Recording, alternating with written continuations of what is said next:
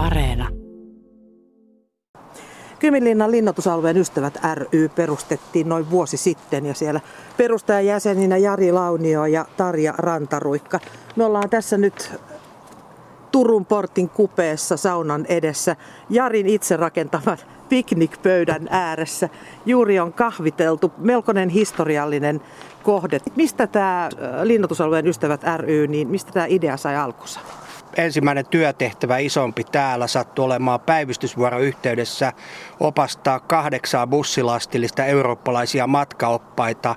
Jotain on tuolta historiasta jäänyt mieleen, koska mä arvelin, että tämä voi kiinnostaa heitä, niin tämä voi olla maailmanlaajuisesti vielä kiinnostavampi kohdetta edes Suomen tasolla. No niinhän tämä onkin, eli tämä on Euroopan mittakaavassa ainakin ainutlaatuisena säilynyt näin yhtenäinen tämän linnoitusmuodon edustaja. Mutta se idea siitä, että perustetaan yhdistys, niin, niin tota, mikä siihen antoi potku? Se, että tätä on jahkailtu niin kauan ja se, että tota, tässä on tahot hallitsemassa, joilla ei ole mahdollisuuksia edistää tämän alueen kunnostusta sen enempää kuin mitä on välttämätöntä, mutta ei myöskään ole sellaisia tahoja, jotka saattaisivat tämän siihen mahdolliseen kuntoon, että täällä olisi tapahtumia, toimintaa ja isompaa suunnitelmaa tulevaisuudelle. Viisi vuotta sitten lähti hautumaan, silloin perustin ensimmäisen, viisi seitsemän vuotta ensimmäisen Facebook-ryhmän. Siinä taisi olla seitsemän jäsentä. Nyt suurimmassa ryhmässä niitä on kolme ryhmää, on 160 jäsentä ja yhdistyksessämme lähestytään 50 jäsentä. No Tarja Raataruikka, teillä oli ensimmäinen vuosikokous miten kokous kulki ja, ja tota, millaista väkeä te olette saaneet mukaan? Kokous kulki aivan loistavasti ja täällä on semmoisia ihmisiä mukana, joilla on ideoita. Ja kai, siis tuli niin paljon hyviä ideoita, että hyvä, että, hyvä, että sai unta sitten illalla, kun mietittiin niitä kaikkea. Ja, ja niin kuin mulla tässä olisi tärkeää se, että tämä avattaisiin kuntalaisille, että täällä olisi tapahtumia. Kotkassa on hirveästi ihmisiä, jotka on nähnyt linnoituksen vaan ulkopuolelta. Ihan todella paljon ja haluaisi tulla tänne käymään. Täällä voisi järjestää konsertteja, luontotapahtumia, kävelykierroksia, partiolaisten juttuja, liikuntaa. Niin kuin tässä on ihan rajattomat mahdollisuudet. Ja sitten kun nuo portit saa lukkoon, niin tänne pystyy hyvin esimerkiksi jonkun konserttialueenkin tehdä valmiiksi. Ja se olisi täällä täysin turvassa siihen vaikka seuraavaan päivään asti. Tässä meidän vieressä on tämä varuskunnan vanha sauna, mitä voisi käyttää sosiaalisena tiloina. Ja onhan tämä luontokin täällä ihan hämmentävää, että kuka ei ole täällä käynyt, niin Tervetuloa yhdistykseen. Ja Jari Launio, todella tästä Kyminlinan kehittämisestä tästä on puhuttu jo vuosikausia. Miksi sä katsot, että nyt olisi semmoinen sopiva hetki ruveta tekemään jotain oikeasti? Yksi mikä herätti oli se, että tuolta Sutelan puolelta joen yhteydessä olevat vallit siinä kohtaa, mikä kunnostamismäärärahat päättyivät 890-luvulla, niin on tullut jo vallit pysyvästi alas. Eli enää ei pääse kulkemaan lähes kolmea kilometriä yhtäjaksoisesti valleja pitkin päällä kävellen. Toki nyttekään sitä ei saa tehdä, mutta aikanaan kun sen pääsi kävelemään, niin se oli aika hieno tunne. Eli pikkuhiljaa alkaa rapistua. Miten sä katsot näin muuten näitä rakennuksia? Täällä on kuitenkin jonkun verran tätä rakennuskantaa. Missä kunnossa nämä on? Nämä on ylläpidetty siinä määrin, että ei ole pahempaa vahinkoa käynyt. Eli molemmista kasarmirakennuksista sekä sairaalarakennuksena tunnetusta että esikuntarakennuksena tunnetusta on peltikatot uusittu, syöksytorvet uusittu, syöksytorvista on vesi johdettu ulospäin sokkelista suurimmassa vaarassa tällä hetkellä on museoviraston aikanaan esittely- ja opastus käyttöön samaan tyyliin kuin tuo Langinkosken kalahautomo kunnostama vartiotupa, vahtitupa 22, joka on Turuportin yhteydessä. Siellä on vesisuoni on pettänyt rakennuksen alla ja rakennus pullistuu nurkistaan ulospäin, mutta rakennus on tosiaan muuten vielä pystyssä se olisi ensiarvoisen tärkeää saada kuntoon, koska sille olisi heti käyttöä. Eli se toimii tämän käytössä olevan Turuportin yhteydessä erinomaisena kahvipaikkana, tällaisena oppaiden kokoontumispaikkana siinä käytössä, mikä museovirasto sen silloin suunnitteli, kun varuskuntaa jo täältä oltiin siirtämässä pois. No Tarja, sä olit varsin, sä olet varsin haltioissa ylipäätään tästä koko alueesta ja, ja sen luonnosta. Tuossa tehtiin äsken pieni kävelyreitti, niin mihin muuhun tarpeeseen tämä olisi hyvä kuin nimenomaan tähän kulttuuripuoleen? Mitä sä ajattelet? No luontoarvothan täällä on huikeat ja täällähän on tehty paljon luontoselvityksiä. Täällä on jotain perhoslajeja ja hyönteisiä, mitä muualla ei ole. Ja sitten on näitä sotilaiden saappaissa kulkeneita kasveja täällä, joita linnoituksen ulkopuolella ei ole myöskään. Ja tämä luontohan täällä on hyvin erikoista. Täällä on paljon jaloja lehtipuita, sitten täällä on pihtoja ja kaikkia muita tämmöisiä erikoisempia kasveja. Sitten luonnon eläimistä kauriita. Täällä näkee joka kerta niin kuin isompiakin kauris määriä ja nyt tuossa äsken nähtiin jotkut merkilliset isot tassun jäljet. Et mun nahkarukkanen jäi pieneksi sen ta- tassunjäljen rinnalla, että tässä mietittiin, että mikäköhän kontio täällä hiippailee. Joo, epäiltiin, että se voisi olla karhu, mutta ehkä kannattaa tarkistuttaa ne jäljet jollain muualla ennen kuin mennään tämmöistä, tämmöistä huhua. Miten Tarja, niin yhdistys pystyy näitä asioita niin, niin edistämään? No pienet resurssit meillä tällä hetkellä on, että yritetään hakea apurahoja ja avustuksia, että saataisiin jotain pienempää täällä tehtyä.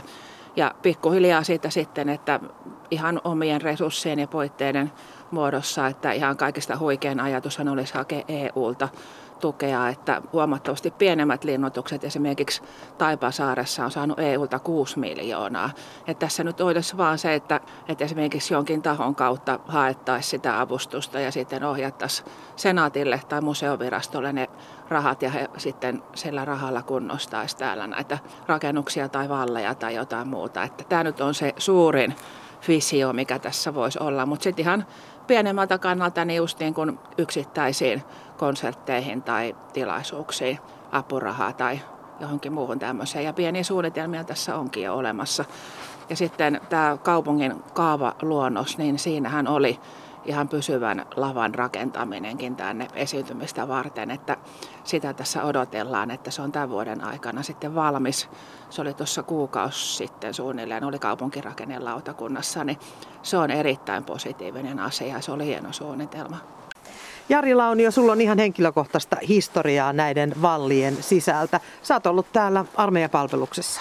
Joo, jos oikein muistan, niin elokuun alusta 89 siirryin tänne tuolta pääkaupunkiseudulta Stadin kundina ja tota 2001 mä täältä siirryin pois sitten.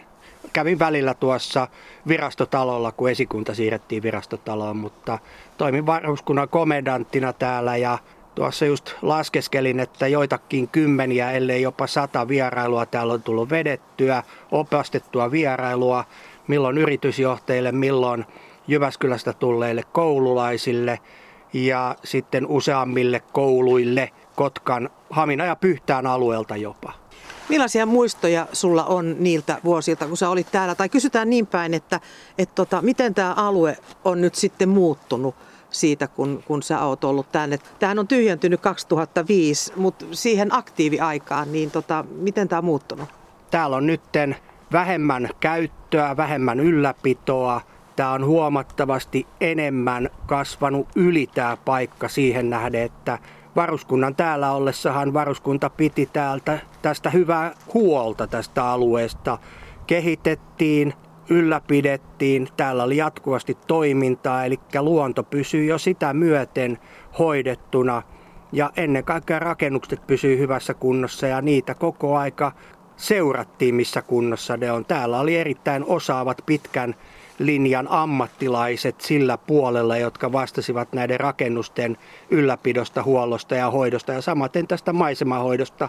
Säännöllisesti vallien heinät ajettiin erikoisella menetelmällä yhdellä isolla ruohonleikkurilla, jossa oli köysi molemmissa päissä ja miehet ohjasivat vallin päältä sen sivuttaiskulkua. Ja joskus se sitten karkasi tonne alas, kun köysi petti, mutta se haettiin sieltä ylös ja valleja säännöllisesti kunnostuksen jälkeen kasteltiin. Tuolla oli valtavat kasteluverkostot pitkin valleja näiden putkistojen avulla. Minkälainen väki täällä silloin palveli? Millainen vahvuus täällä oli vallien sisällä?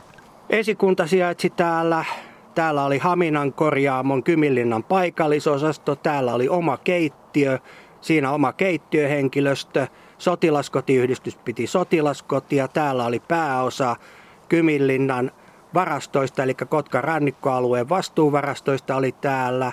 Täällä oli oma pioneeritoimisto, iso rakennus tuossa suoraan edessä oikealla.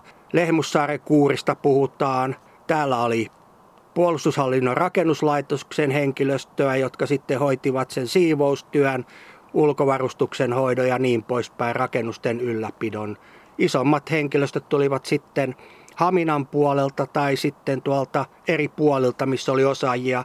Yhdessä vaiheessa Kotkan rannikkoalue oli Kotkan kymmenenneksi suurin työnantaja tuossa 90-luvun loppupuolella. Osasitte sitten silloin arvostaa tätä miljöötä, missä te olitte? Miten ainutlaatuinen paikka tämä oli palvella? Kyllä tätä osattiin arvostaa. Aika vähän täältä lähdettiin esimerkiksi lounastauolla pois. Sitten täällä käytiin vapaa-aikaa viettämässä, eli henkilökunnan perheenjäsenillä oli kulkulupa tänne. Ja täällä käytiin marjastamassa villivadelmia, täällä käytiin luontoa tutkimassa – Täällä on käyty tuossa saunan takana olevassa lammessa kalassa, eli sieltä on otettu katiskoilla ruutanoita niin sanotusti. Täällä on monenlaista toimintaa, on erilaisia varuskunnan ylläpitämiä pieniä kerhotoimintoja. Tuolla on jopa sairaalarakennuksessa yhdessä vaiheessa ollut ensiasunnoiksi toimivia perheasuntoja. Siis lopetit täällä 2001. Silloin kun tieto tuli, että tämä loppuu kokonaan 2005, niin mitä sä silloin ajattelit? Yksi aikakausi Kotkassa päättyi, erilaiset toiminnot, jotka näkyivät kuntalaisille. Itse sanoin aina, että Kotkan rannikkoaluehan on kuntalaisia varten ja se siihen kymmenenneksi suurin työnantajaketjuun liittyikin. Eli ne näkyvät valatapahtumat, talvinen jääkotka loppui esimerkiksi, ei ollut enää Sapokassa rannikkosotilaskotiyhdistyksen ylläpitämiä sotkuja, telttasotkuja. Ei ollut näitä näkyviä tilaisuuksia tai ammunnat väheni huomattavasti tai sitten tämä alusliikenne, jota pitkälti Vahakari ylläpiti ja pienemmät alukset ylläpiti kalalautta kuljetus, niin nämä loppuivat siinä vaiheessa. Toki Kuusisen yksikköhän jäi vielä sitten joksikin aikaa sitten, kun linnakesaaret siirtyivät siviilikäyttöön, niin jäi enää Haapasaareen se, mitä siellä oli automaattivalvontaa. No nyt kun sä kävelet täällä, niin, niin mitkä on sun tunnelmat? Oletko sä nostalgisella mielellä? Oletko se surullinen tämän paikan puolesta? Mitkä on ne päällimmäiset fiilikset? Mä voin puhua menneisyydestä ja nostalgisoida, mutta mä näen tämän tulevaisuuden nyt olevan auki, koska tota, sehän oli, mullekin sanottiin silloin, kun mä täältä tänne tota pääkaupunkiseudulta siirryin, että miksi sinne lakkautettavaan Kottaraispatteristoon, se oli se lempinimi, mikä tuolla pääkaupunkiseudulta tästä oli siirryt. Mä näin tämän asian toisin ja sitten tämä 90-luvulla oivallettiin, varsinkin kun tuolta lopetettiin näitä muita rannikotykistön yksiköitä, niin tämähän laajeni. Ja juurikin silloin oltiin se kymmenenneksi suurin työnantaja täällä, kun oltiin vahvimmillaan. Ja tota, nythän tämän tulevaisuus on auki, tämä on vielä hyvässä kunnossa. Ja nyt ei kannata katsoa sitä, että tähän menee X 10 miljoonaa euroa rahaa tämän kunnostamiseen. Siihen ei varmasti tulla koskaan lähitulevaisuudessa löytämään varoja, mutta jos tämä sektoroidaan ja tehdään kunnostussuunnitelma samaan tyyliin kuin nuo vaiheet Vallien kunnostuksessa, Turuportin kunnostuksessa, vaihe yhdestä X-vaiheeseen ja siihen myönnetään rahat, tai saadaan EU-tukea, sitten tällä on mahdollisuus, kun hoksataan, että alue kerrallaan, sektori kerrallaan, kohde kerrallaan lähdetään kunnostamaan kunnon realistinen kartoitus, mitkä ovat ne akuuteimmat toimenpiteet. Mutta se, että tätä pitää lähteä nytten johdonmukaisesti kunnostamaan ja siihen tämä kaava on hyvä pohja. Ja sitten se, että Yhtenä pidän hyvänä esimerkkinä sitä, että me olimme aktiivisia, meitä kohtaan osoitetaan kiinnostusta yhdistyksenä, toivottavasti saamme näkyvyyttä, toivottavasti apurahahakemuksemme tärppäävät ja toivottavasti pääsemme pöytään, jossa sitten jossain vaiheessa ruvetaan keskustelemaan isommin tämän alueen kunnostamisesta. Me haluamme toimia välittäjänä näiden senaatin ja metsähallituksen ja museoviraston ja Kotkan kaupungin ja niiden toimijoiden kanssa, jotka ovat kiinnostuneita tästä alueesta.